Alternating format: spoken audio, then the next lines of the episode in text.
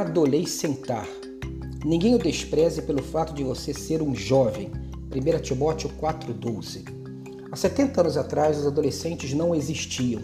Você ia dormir criança e acordava adulto, acordava para trabalhar.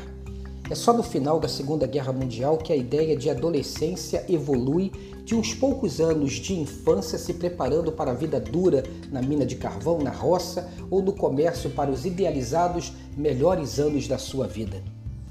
O The New York Times, um importante jornal norte-americano, publicou um artigo definindo essa nova palavra, teenager, adolescente, e o conceito começou a se tornar parte da consciência de todos nós.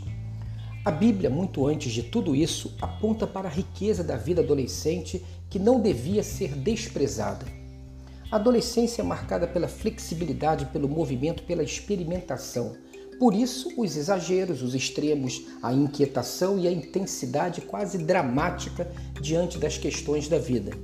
Não é sem razão o olhar perdido dos adultos diante de tanto descontrole e vivacidade.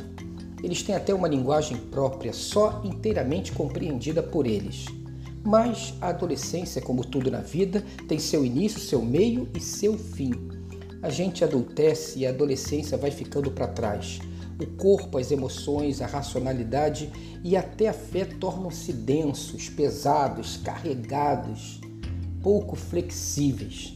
A gente endurece e é exatamente nessa hora que a vida pode se tornar feia demais. Com certeza, uma pitada de adolescência pode suavizar um pouco a lida do dia a dia.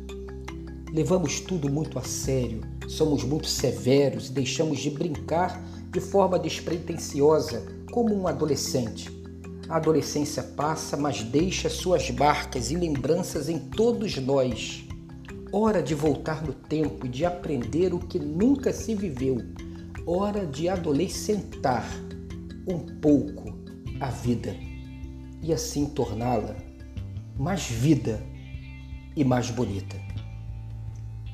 Um dia abençoado e abençoador para você, com muitos adolescentares durante o seu dia.